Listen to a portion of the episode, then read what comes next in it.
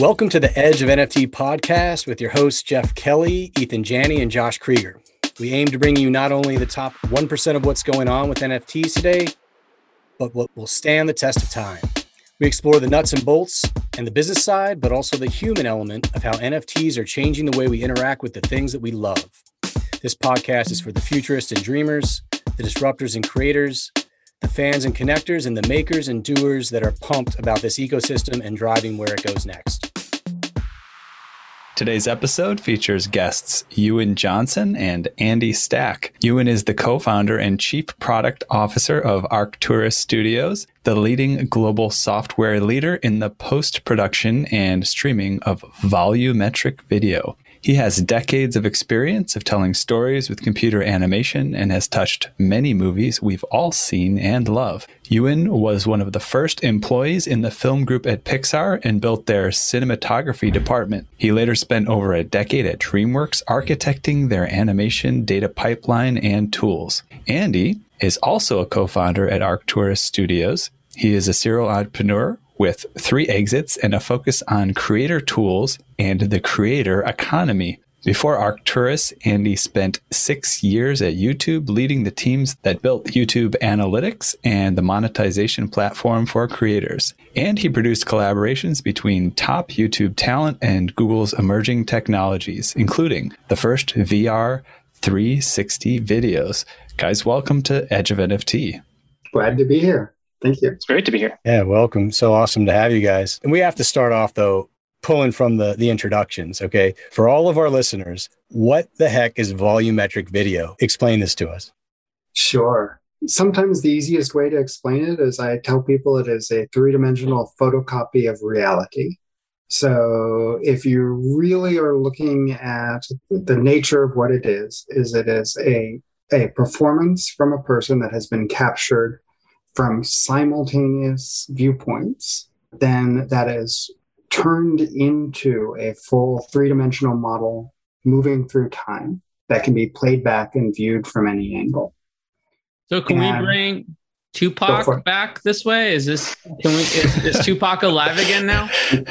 so you can construct volumetric video using existing footage to create the, these meshes. And there are teams that specialize in exactly that, creating a three dimensional representation of a person from existing video. Volumetric video, though, actually typically created in this stage relies on multiple cameras shooting the performance at the same time. And so there's nothing, it is a, a full reproduction of the performance. Whereas when you're recreating a performer like Tupac from previously recorded video that doesn't have viewpoints that are surrounding him, there's massive portions of his performance that don't exist in those recordings. And so the computer is making it up using machine learning or deepfake algorithms. And as a result, it isn't truly his performance. So yes, you can, but not as faithfully as when you capture a live performer on a volumetric stage. So pictures have pixels and videos have voxels. What do volumetric videos have? So that depends upon the technology being used to, to capture and reconstruct the performance. But the most common solution is a result that's very similar to the output of photogrammetry. And so you have a set of polygons that describe the surface and a set of textures that describe the visual characteristics of that surface.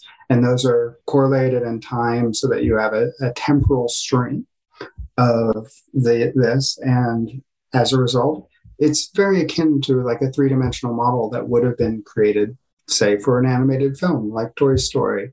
But instead of being manually created by an artist where they're painstakingly trying to recreate the appearance of a person it is the person. It is all of the nuances of their movement the the behaviors even the subtleties of how the muscles move under the skin.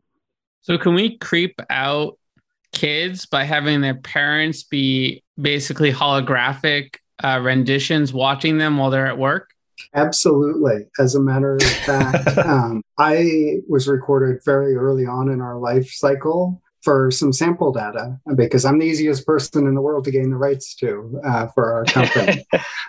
but the funny thing is that has become one of our core training materials. And so anybody who, who starts to use our software or learns our software gets volumetric versions of me. And whenever we meet with the capture companies that are creating the hardware, they constantly are saying like every time they see their clients, they run into me because they've always got me up on their screen working with them, testing them. So yeah, digital presence everywhere. Aren't they doing? Uh, I saw recently the folks at Google are doing something as it relates to to conferences, right? Where they're, they're sitting mm-hmm. in front of a mirror and it looks just like you're sitting in front of the person on the other side of a of a window or something like that. Yeah. Is it drawing on similar technology? It is. This is Project Starline that they just announced, yeah. and they have just started to dive into it. But from what I've seen from their announcements and papers, it is a combination of volumetric capture techniques where they're capturing the three dimensional asset and the textures and then streaming and distributing that. And also the display system that helps give you that true sense of, of, presence. What gets really interesting when you've got volumetric performances, this is even beyond Starline and also dives into a little bit of what we do with our technology, is when you can adjust that performance after you've recorded it. And so it can track where the viewer is and then respond to it. And that gets fascinating for any type of console. Yeah, for sure. I mean, I'm thinking, Andy, you're rocking the hockey jersey here. Mm-hmm. I'm thinking about sports and watching sports and having that kind of interaction, having the same view regardless of where you're sitting. And I'm, I'm envisioning some kind of a volumetric display that I'm watching these games on. Is that yeah, absolutely. And in fact, you know, sports is an easy sort of vertical to, to imagine uh, a lot more growth with volumetric video. So imagine not being able to go to an NFL game, but instead you're at home and either on your tablet or phone, or even maybe better with a headset, imagine being able to fly around and choose the point of view wherever you want to be. Um, that's just that's like, crazy. Just like just like just like uh, you know Madden or, or, a video game, right? You could be up and behind the quarterback, and because that is now a virtual camera, which has been created by the processing of of the ring of cameras that is around the stadium. So there's some really exciting things that not only can you as a viewer be able to uh, watch your your favorite clip from any angle but there's also great training capabilities. So imagine Patrick Mahomes now can can relive some some particular plays, but this time he can watch you know how the defenders were were coming or he can look he can he can see that again with a headset on and realize oh this guy was open oh this is how it felt when i was getting rushed oh i chose to move around this particular time but he's in a headset and he can he can choose to do something else so there's some really exciting things that with volumetric video working that direction and a lot of challenges because it's a yeah. lot of data i mean that sounds like a referee's worst nightmare having 10 million backseat drivers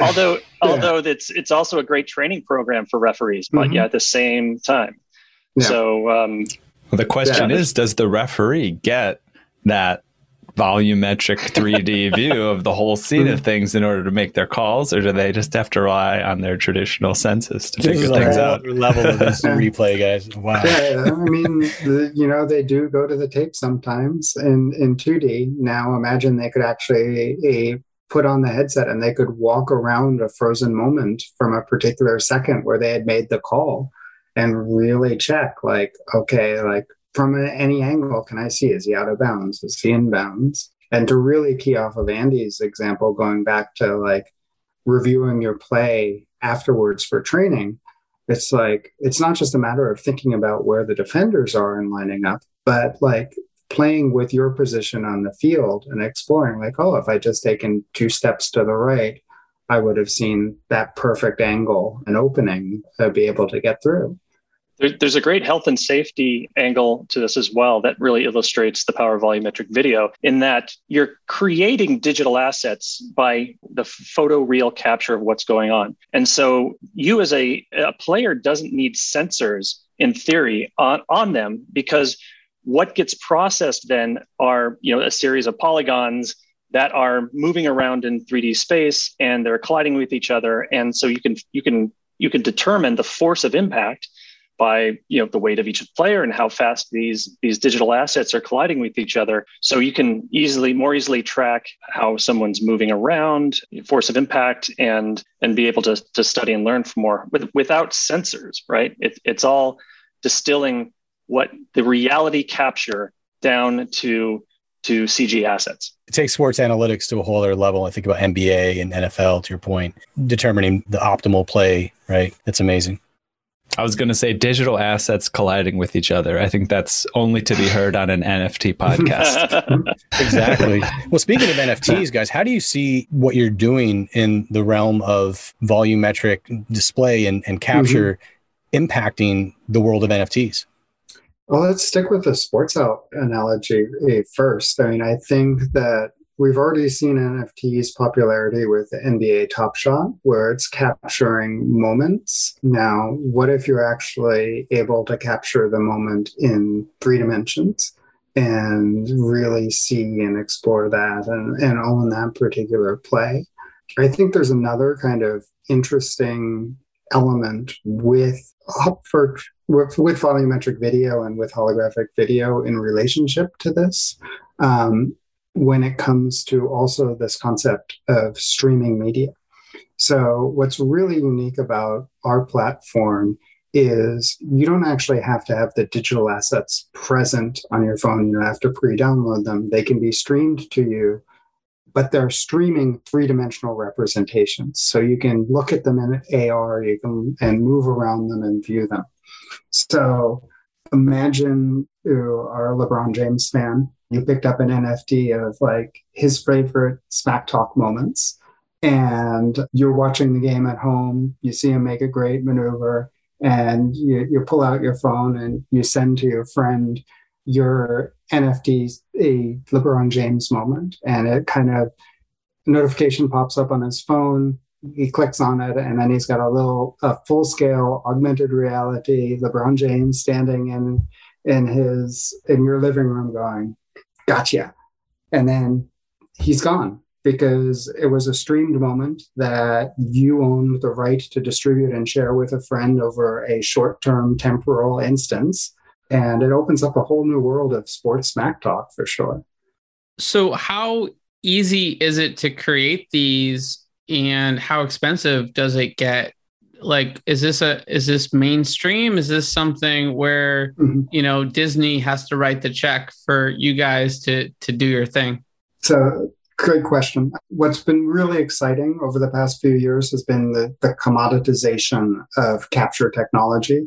There's over 19 companies producing the hardware to capture volumetric video. And so in nearly every major city now you there's a capture facility that can go capture them prices are still outside the price range uh, of the average person going down to the and um, the local mall to grab a volumetric capture, but that's changing. Um, so it's definitely within the price range of teams and, and, and elements and brands, and will be dropping very quickly over the next couple of years.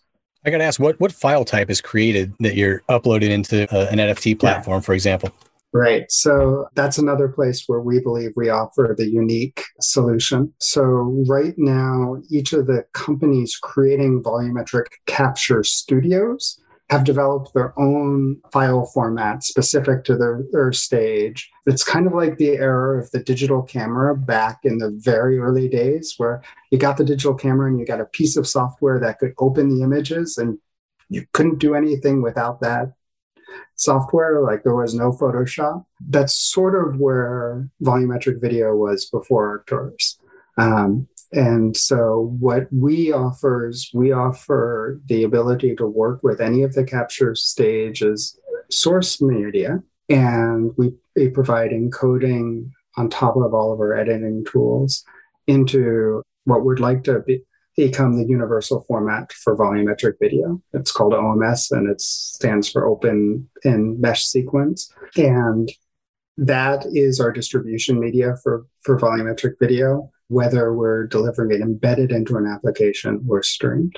So we we had the guys from Superworld on mm-hmm. on the show, and and they work with Solidity, if I'm not mistaken.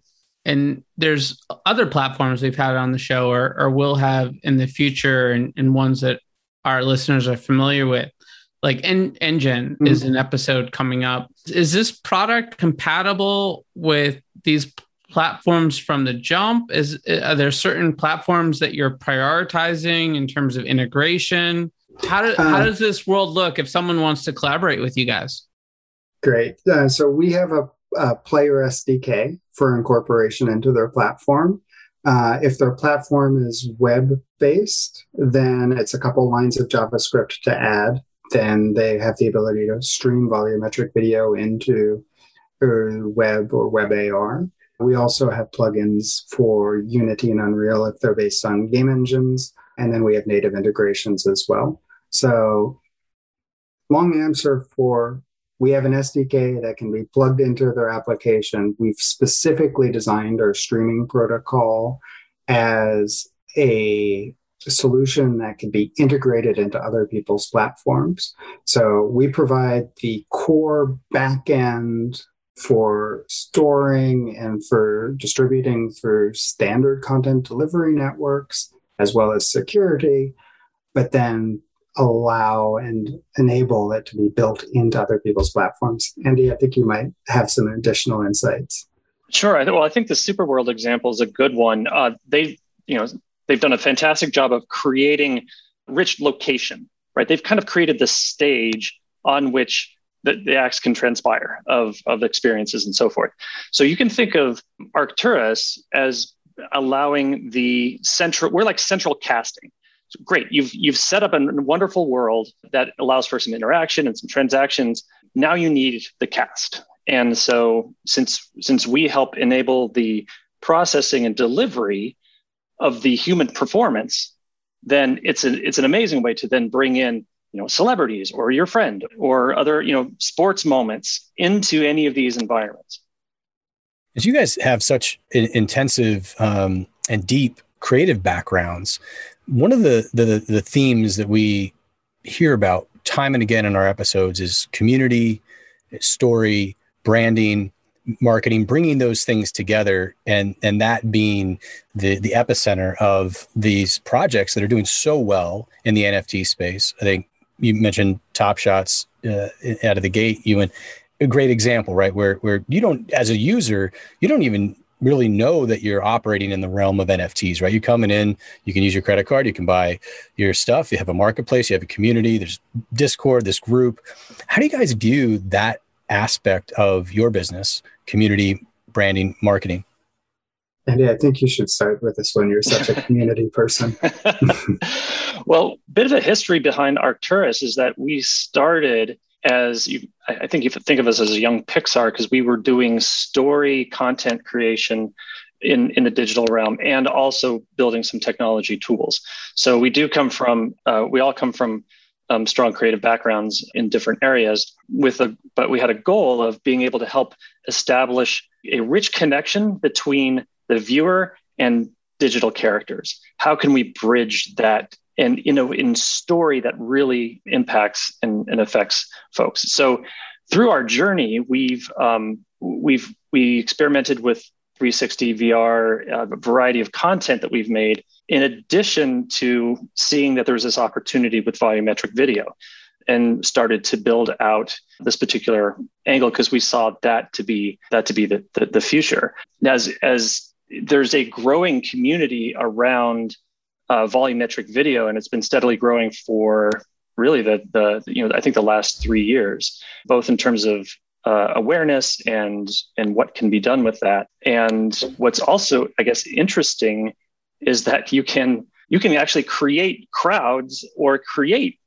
you know community within virtual worlds by by placing a lot of these individual you know time-based performances. So you know imagine going to you know something like the wave. Um, wave has a lot of you know, cg generated avatars and so forth right? So rather than trying to have a a uh, performer look real because they're coming at it from the cg side to make it look as quite real as possible but it's still caught in that uncanny valley imagine taking you know taking the actual photoreal capture of bruno mars and then and then putting them in that environment in which you can draw in a huge community around you know that particular performance are we all going to have our own digital representation of ourselves is that is that where we're going Absolutely. There's no doubt about it. I mean, we've we've already got it with emojis in many ways and everybody's custom avatars. We see it with volumetric performance and and the distribution of it.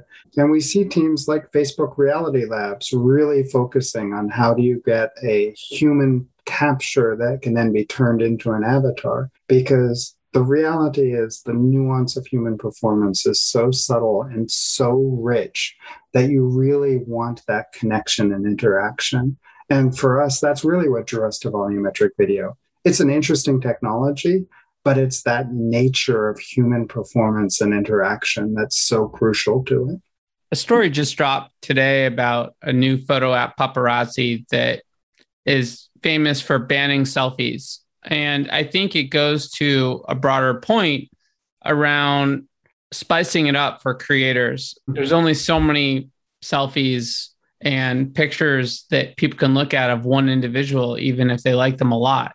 Right. So, what are the conversations you're having with top influencers, and what can you offer them when you combine your technology with a concept they might already have in mind in terms of doing an NFT?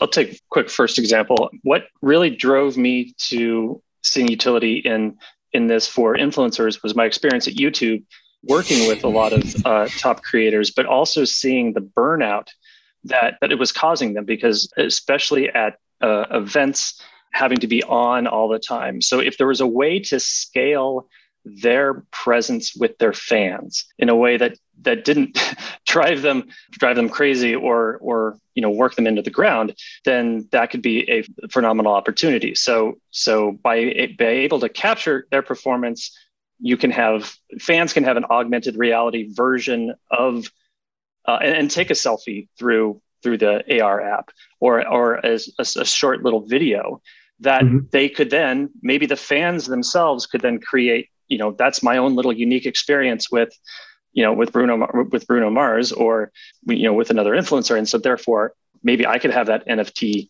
locked away. Or what if that that influencer says all right here's my volumetric video asset and that's available you know only to 100 fans that sure beats the the wax museum yeah. right yeah. exactly or or maybe you have to visit the rock and Roll Hall of Fame in order to unlock the access to that virtual selfie of Bruno Mars, which can then travel with you and be shared. That starts to get really interesting. Um, All I know is that volumetric Jeff is going to have Ethan's hair. I'll tell you that right now. Adaptability. Excellent. You know what? What, what, we haven't been led on to yet is that Ewan and Andy have just uh, they're just transmitting AI ver- transmitting AI versions of themselves for this podcast interview. Still a great interview, but they're off doing something else. That's I will definitely borrow that technology when it exists. Oh, one thing I want to just bring this idea that I got really mm-hmm. excited about maybe like five or 10 minutes ago. So maybe it's a little bit delayed, but you know, I own a small corner of Washington Square Park in Superworld. You know, I own a little piece mm-hmm. of the Brooklyn Bridge in Superworld. and a little piece of Millennium Park in Chicago.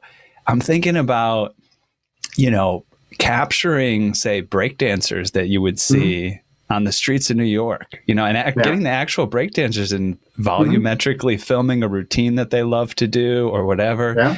And, you know, those guys are always hustling. You know, they got to run around. They go, got to go from subway car to subway car to, to do mm-hmm. their gig. What if they could just always be on for anyone in that park, yeah. right? And you could see what they did, and that could be something that's in Superworld. Exactly. And there's there's actually two components of that that are really interesting to me. One is this finally opens up an avenue for residuals and earned income for performers after the performance. And so I see this whole potential just from the nature of volumetric video through streaming distribution and tied into NFTs for a better reward system for, for, for performers and artists. The other thing that's really interesting about it, and this goes back to my career as, a, as an artist, but also a really interesting video from a few years ago called Everything is a Remix, which is this idea that we are an evolving creator culture that is remixing previous ideas and applying them in new spaces. And if you have a breakdancer's performance that's been captured volumetrically, now you can take it to new points in the world. You can film it in new locations. You can incorporate other performances, mix in the, the filters that have come out of like the love of Instagram and Snapchat and TikTok these days. And you open up a whole new avenue of creativity and collaboration for creating large scale performances that can be really interesting and dynamic. I don't know why this came to me, but I can envision Logan or Jake Paul listening to this and wanting to do some sort of volumetric NFT of all his knockouts so far and mm-hmm. then putting them behind different backgrounds like Mount Kilimanjaro or something, right? Like like in in you know there's one of one for each knockout in each location around the world. I mean that's possible with what you guys do, right? Absolutely. Yeah, and and a ring, if it happens in a ring, that's a good contained environment to have a mm-hmm. an array of cameras around the side to make sure that you've actually captured all the players from every angle such that you can you can play it back and move it around pinch in pinch out to zoom and, and so forth and then absolutely the background could be any background you you choose so, question about the NFT space and you know what you're seeing, you know, people you might be collaborating with, or just even things that you co- have collected and seen is interesting. What are your thoughts on what's going on right now that you're excited about, and also sort of the long term? What do you see being around in NFTs five years from now? I think what gets me the most excited really extends into the whole cryptocurrency ecosystem. And so it's the combination of like the IPFS file system and other similar distributed storage systems combined with the digital rights management and the ownership component of NFTs, making it so that digital copies and digital representations can actually be guaranteed a lifespan and existence beyond a, a given services time frame. I think that yeah, I guess that's the that's the great place to cut it. I think it's the the longevity and possibility for an asset to to live and and be owned and tracked all inter, intertwined. Is there a project you guys have on the horizon or recently did that you would feel comfortable sharing with our audience that you're really excited about? Ooh, that's a tough one. they're, either not willing to share or not excited. yeah. This one isn't isn't in the NFT space at the moment, but I'm really excited by its potential and where it's it's going. And so this is relating to fashion and merchandising. Anai out of Japan just released their spring and fall collection as volumetric video examples as part of their integrated e-commerce site. And what really excites me about this is 3D representations and seeing them live and grow and exist beyond a, just a 2D representation. And I get excited by it, it, within the marketplace, but then I get really excited when I think about like, where could this go as we start owning fashion and seeing this extend and be built into other or people's ecosystems. So, yeah, yeah, we we definitely we need to connect you with uh, Emma Jayne Mackinnon Lee from uh, mm-hmm. uh, DIGITALAX. She was a guest. Amazing, amazing person. If you don't know her, we could definitely make a connection. I think you guys would have a lot to talk about. Yeah, a lot of interesting stuff going on with digital fashion and integrating it with games and making mm-hmm. it interoperable. And they're making they're working on making it interoperable so that you can have a piece of fashion that you can use in multiple games or domains and it can adapt to you know that domain and fit Right. intriguing stuff I also think about the, you know, the the consumer product mafia, Andy, that you got to be familiar mm. with, coming from Wharton, the the Warby Parkers and the Caspers of the world, and the the the the network that brings things like that really to life and connects with people and tells the story. Like we were talking about earlier, that community and building it around these projects. When you think of the digital equivalent of traditional products, it's just a, a natural entry into the the realm of NFTs and what you're doing. Yeah, and and what I what really excites me the most about the N- NFTs in the future is what you touched on earlier, and that is the the ability for follow on you know revenue streams that are already locked in there that can be that can be trickled back to the uh, the original creator. So my personal goal is to help people's creative dreams come true and I've been focused on working with artists and creators on how they can make a living doing what they love. And while I was at YouTube and we and built the the scalable platform that did monetization that paid everybody, there were it was so complex to be able to calculate all the rights for every song and and video owner based on country you happen to be viewing the video in and those things have to be determined instantly if we're to serve an ad that then the creator can get some revenue from. And if especially within music if one of those little if if a composition is owned by six people and we can only identify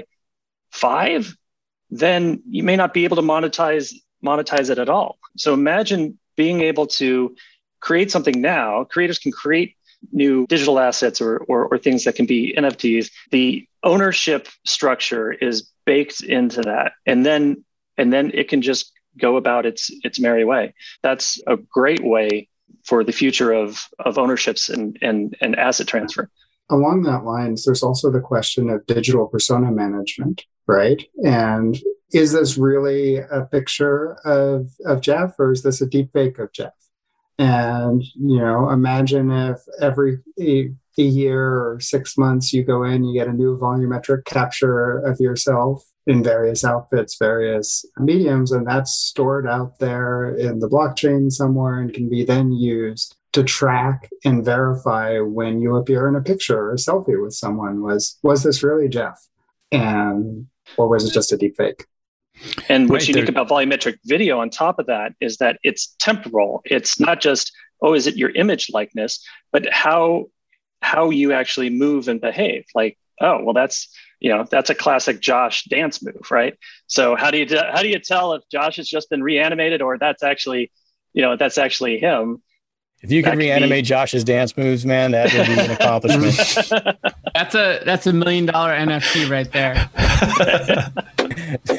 Guys, this is amazing stuff. Yeah, cannot wait to see where it goes next. But we'd like to learn a little bit more about your personal influences. And if your you're dance moves, it, we'd love to get into some edge quick hitters and learn a little more. Basically, it's just a fun, quick way to get to know you a little better. 10 questions. We're looking for some short, single word or few word responses. But if you feel the desire to expand, then get after it. You guys ready to dive in? Sure. Absolutely. Right. Rock and roll then. All right, Andy, let's start with you. What is the first thing you remember ever purchasing in your life?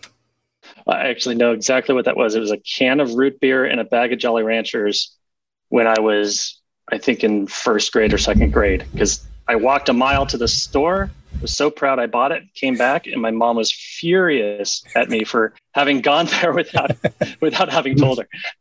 The next question is, when was your first cavity? yeah.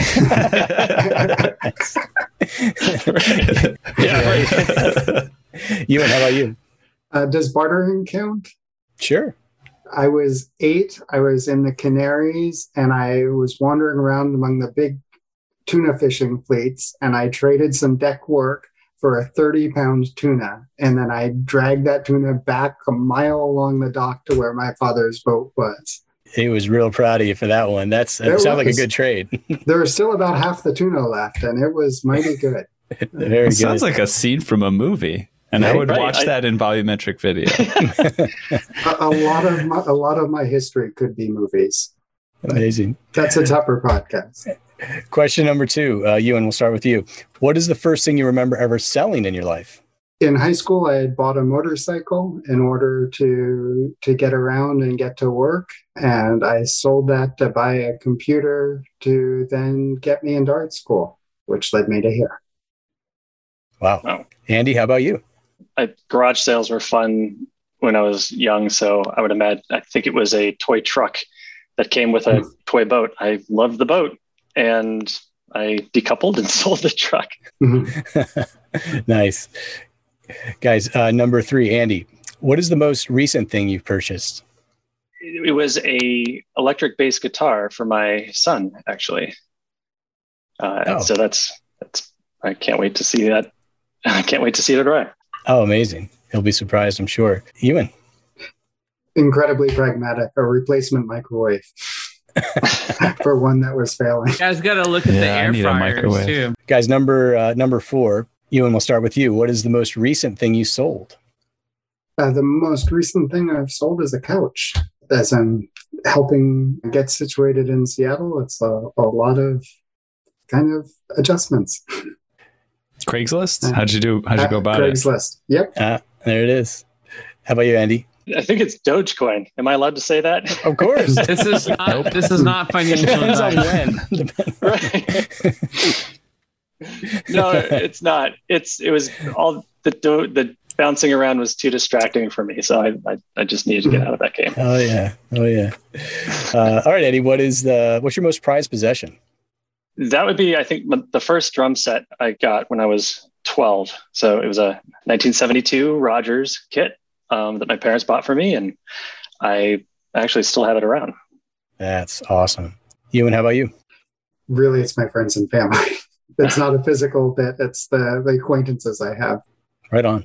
Ewan, if you could buy anything in the world, digital, physical, service that's currently for sale, what would it be? I just want to travel again. I want to buy a ticket to at least three other countries and visit other people. Come to Puerto Rico with Josh and me in uh, July. That would be a trip. Would love that. How about you, Andy? I'm not sure. I don't think it's still for sale, but I would have loved to have bought Frank Zappa's house in Laurel Canyon.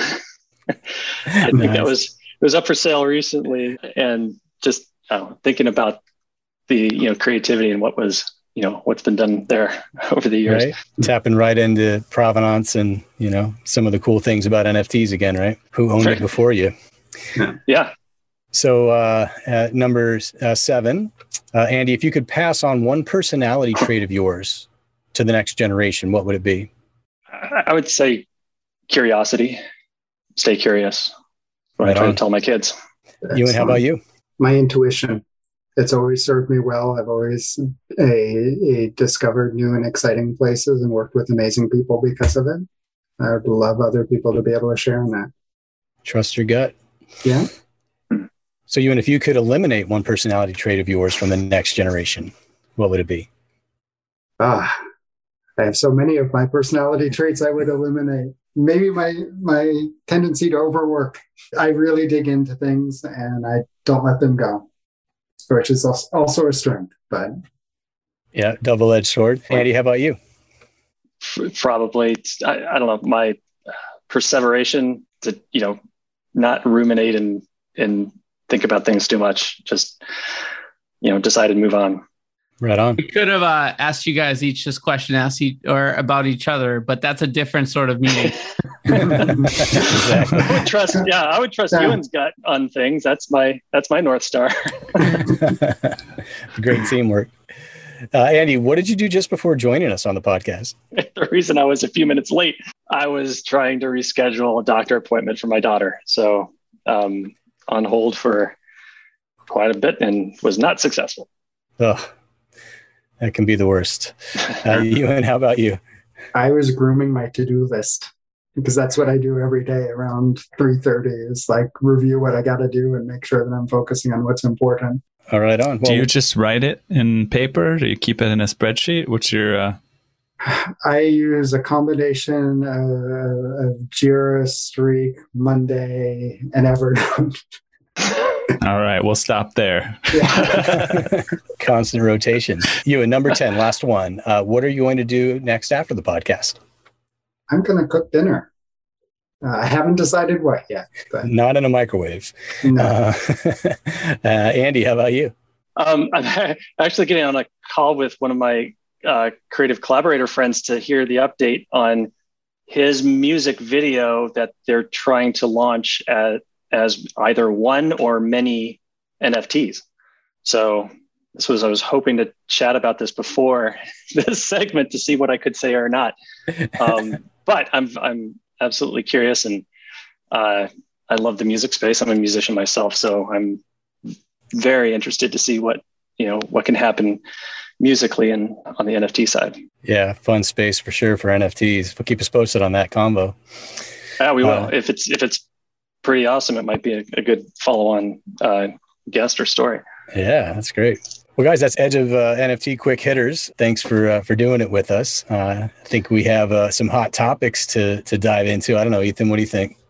Sounds like it's good to get into hot topics. If you did want to share anything more about that uh, that project uh, that you're going to talk about, feel free. Mhm. First thing on the list here is uh, Doja Cat, John Legend, and others join Quincy Jones' NFT platform, one of, to support energy efficient NFTs on Tezos. Lots of interesting stuff going on there. Quincy Jones, killing it. Yeah, yeah. I don't know. I mean, I w- wouldn't have necessarily um, it said I expected from Quincy Jones, but I mean, pretty much musicians though are leading the way in so many ways with NFTs, and, uh, and I'm not surprised. And you know, this common thread around sustainability is is really important, and in particular, it's bubbled up through the the community of musicians. And so, uh, not surprising. I guess they're doing it on Tezos, and you know, you're hearing this a lot. Wax, Tezos, a lot of these platforms that are are way more efficient than Ethereum, for example. Um, they're making it happen. It's very cool to see. Yeah, I mean, Tezos is saying that their protocol mints NFTs using 2 million times less energy. Ethereum. I'm not sure how they calculated that, but that's pretty impressive if that's the case. What do you guys think about sort of the energy side of things and how that applies to your technology? It's an interesting question, all right, because one, there's definitely a, a desire to make sure that we're being really safe and careful with our energy use globally. Um, and then there's also the understanding that these platforms exist and they're minting and, and creating in tokens, whether or not uh, a particular person contributes to that particular platform. I definitely love to see the the cryptocurrency impact on the environment go down. So I'm definitely going to check out Tezos.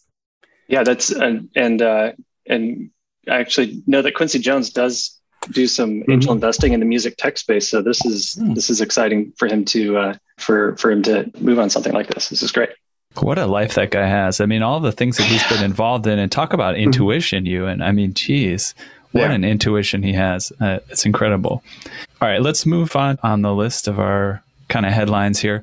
CNBC article Mark Haines remembering and honoring a CNBC icon with an NFT auction. 10 years to the day since our cherished colleague Mark Haines passed away, CNBC is honoring him by auctioning an NFT of his historic market call at the depths of the Great Recession. Sounds like they should have used Arcturus to uh, pull that off.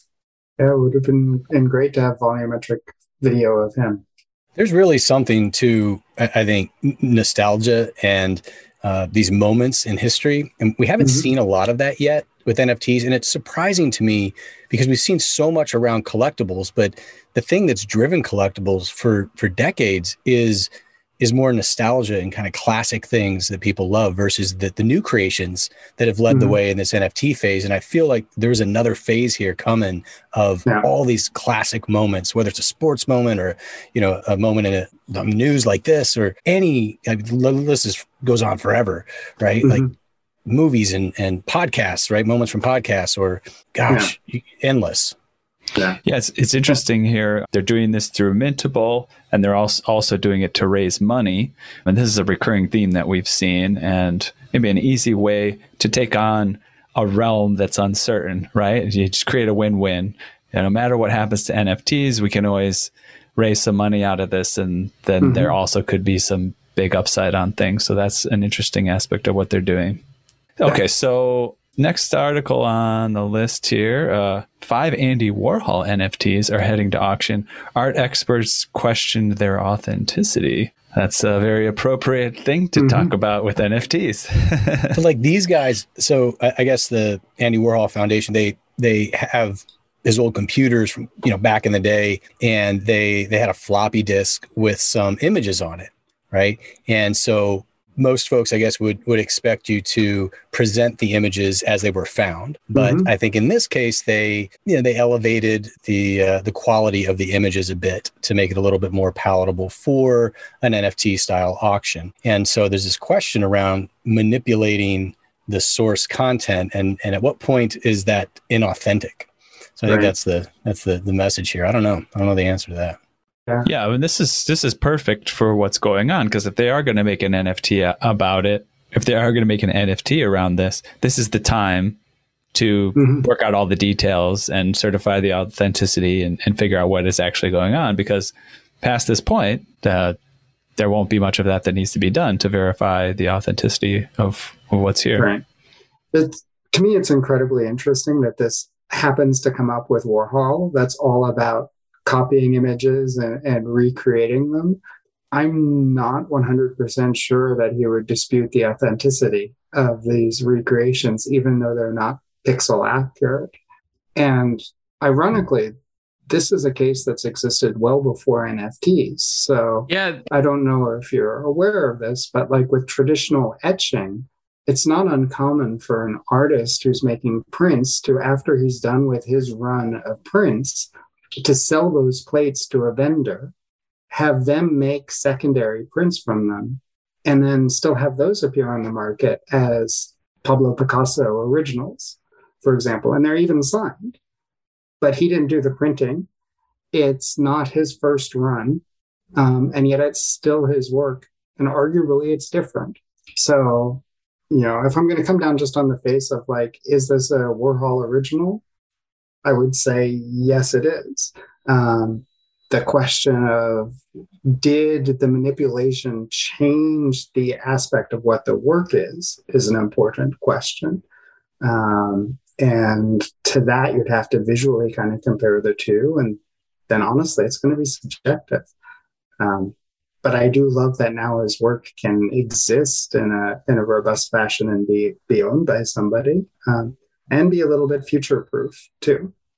Maybe questioning the authenticity is part of the experience. Yeah. Right. Yeah. Or maybe you know, Warhol. Right. Well, with him, sure. And maybe what we're what we're doing is moving into a, a realm where there's a spectrum of authenticity. Right. Mm-hmm. It's not binary anymore. Yeah. But yeah, which you can now track with a ledger, so you can understand was this pixel for pixel, was this manipulated and authenticated as manipulated? Would they have been happier if this was an NFT of a picture of the floppy disk that the image was on? Right. Maybe. Probably not. Maybe a volumetric recreation of the floppy disk.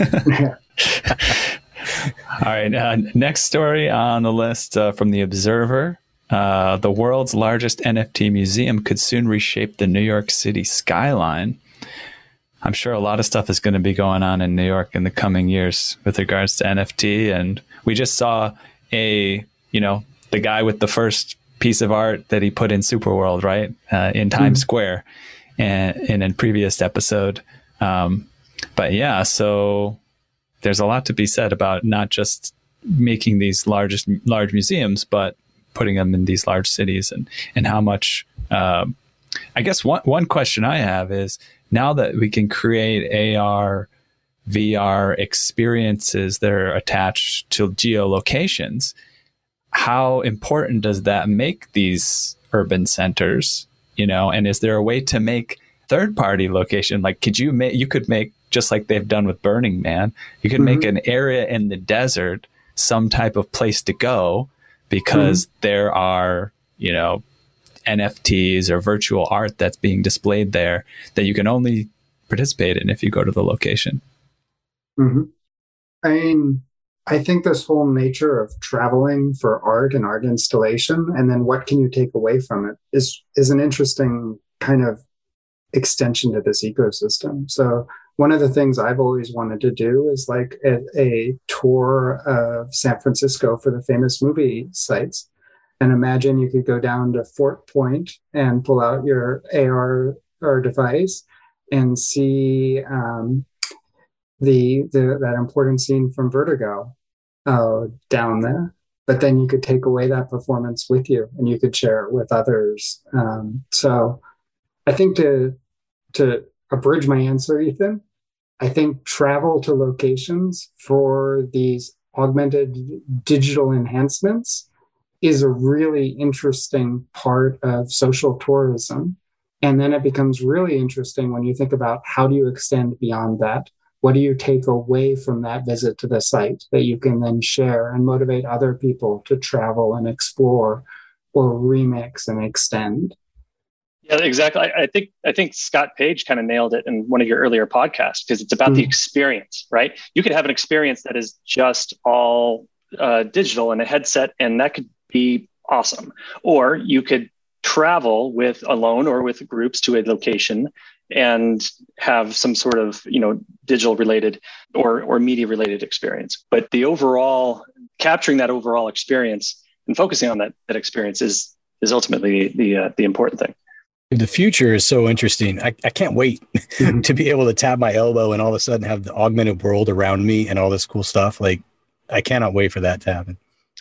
I think one one technology area that's complementary to what we just discussed is proof of existence in place and time.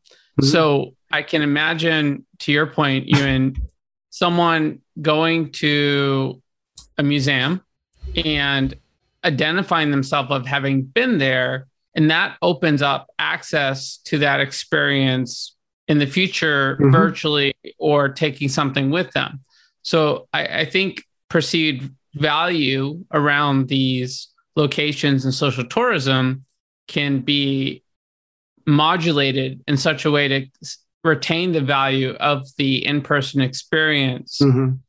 and still acknowledge and give value to people that have had that experience, similar to keeping your markings from um, going to a ski resort, keeping your ski resort tag on your jacket when you leave that ski resort. Yeah, absolutely.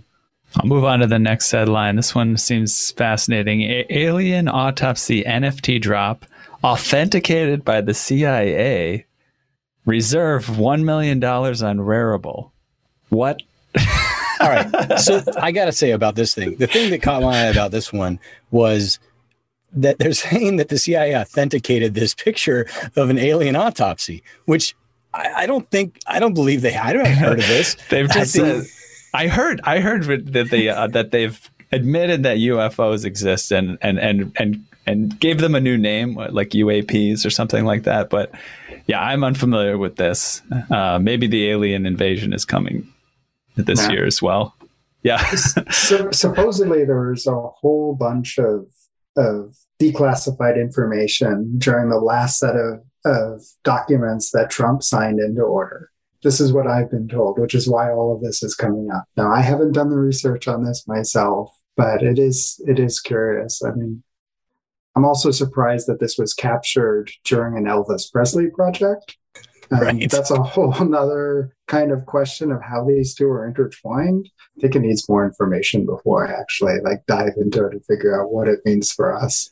This reminds me of the uh, I think they show it on the History Channel. There's something called it's like a mermaids documentary. Have you guys seen this? No. So they they went to the trouble of creating a whole documentary about like discovering mermaids, these like fishermen and stuff. But it's they know like the people the makers admit that it's not a real documentary, but they make it mm-hmm. seem like a documentary to the degree that people watching it are actually going to believe that that there's mermaids and that they discovered them and that there's proof because they watched it. It's uh wow. it's there's a whole genre, I forget what it's called. It's not mockumentary because that's taken, but it's mm-hmm. like it's like uh whatever. A la- la- last headline here, uh, and then we'll wrap up after that. Blockchain startup Propy plans first ever auction of a real apartment as a collectible NFT. That's yeah, fun. basically right. Yeah, we've seen like so much stuff happening in real estate. People trying to sell virtual real estate or take uh, regular real estate and, and include NFTs with it. We saw uh, some renderings of uh, of a place in LA being sold along with the the property itself. In this case, I think they're they're starting to go down the path that I think we see things potentially evolving with real estate and NFTs. So buying the NFT kind of unlocks the uh, the actual access to the home. So the, the the deed to the home, the title search that happens, like they have a whole slew of things that are, are, going along with this that actually they believe enables a person to buy the NFT and then actually purchase the physical home as well. And all the bells and whistles that come along with it are NFTs. Mm-hmm. Step in the right direction, I think, if we're thinking about the functional use cases for NFTs, but uh, um, maybe a little ways to go still. Yeah, it said it, includes access to the ownership transfer paperwork, a digital artwork NFT by a popular Kiev graffiti artist. Yeah, interesting stuff. But what people are packaging together with, it seems like this is one of the themes of NFTs and real estate is packaging things together. Mm-hmm. Well, it definitely seems to speak to the to the flexibility of, of an NFT, and I, I also think it starts to become really interesting from the, this concept of some people value physical ownership, some people value digital ownership. Um, and so uh, the fact that we've got a platform that can represent physical property all the way to a, a, digital element that doesn't exist anywhere else but in the computer is fascinating to me. It says the apartment in question is owned by Michael Arrington, the founder of this very news site, which is TechCrunch. yep yeah, I find that. Um, I mean, from this, this is another great experiment in in the NFT space to see what what happens. But it's clearly very newsworthy by, you know, created by the person who mm-hmm. right. uh, certainly knows about that. I mean, he actually had a, I, I believe he had a house in in Menlo Park that became he just turned his house into the uh, uh, the office of of TechCrunch in the early days. So it was a community. It turned into a, community based um, uh, location because I, I, remember having to go there for an interview um, way back then. So I'd be curious to see what happens to this uh, apartment if it embodies community after its purchase. I don't know, but I'm buying. Uh, I'm buying every every piece of real estate I own. I'm, I'm definitely buying that that plot in Superworld also, and I'm going to put like really addictive things like a slot machine in the corner just in case I ever sell it or whatever, you know, so I can have recurring revenue into the future. That's my, nice. that's my master plan. Awesome. Excellent. Well, that's that's what we had on the agenda for hot topics. Um, the only other hot topic is is Andy's uh, friend he's going to talk to after this interview, but. Uh, that's about it. we'll be standing by. Leave you on the hook for something here. nice. We're, we're, we're, actually, yeah, we're Barbara Walters in a former life. We use her tactics to get you to spill the beans. well, guys, look, it's it's been great having you on. Amazing work that you're doing. We just really can't wait to see uh, where you go next with it. Where can our uh, listeners go to learn more about you and, and the projects you're working on? Uh, the best place is to go to arcturus.studio. That has both our, our software, but also has our blog that has updates and the projects that we're involved with. Of course, Arcturus XR on Twitter. We push anything out that we're up to there, as well as Arcturus XR on Facebook. Amazing. Perfect. All right, guys. Well, we've reached the outer limit at the edge of NFTs for today. Thanks for exploring with us. We've got space for more adventures on this starship. So invite your friends and recruit some cool strangers that will make this journey all so much better. How? Go to iTunes right now, rate us, say something cool, and then go to edgeofnft.com to dive further down the rabbit hole. Thanks again, crew. Really appreciate it. Our pleasure. Thanks. It was fantastic. Yeah. Awesome. Thanks, guys.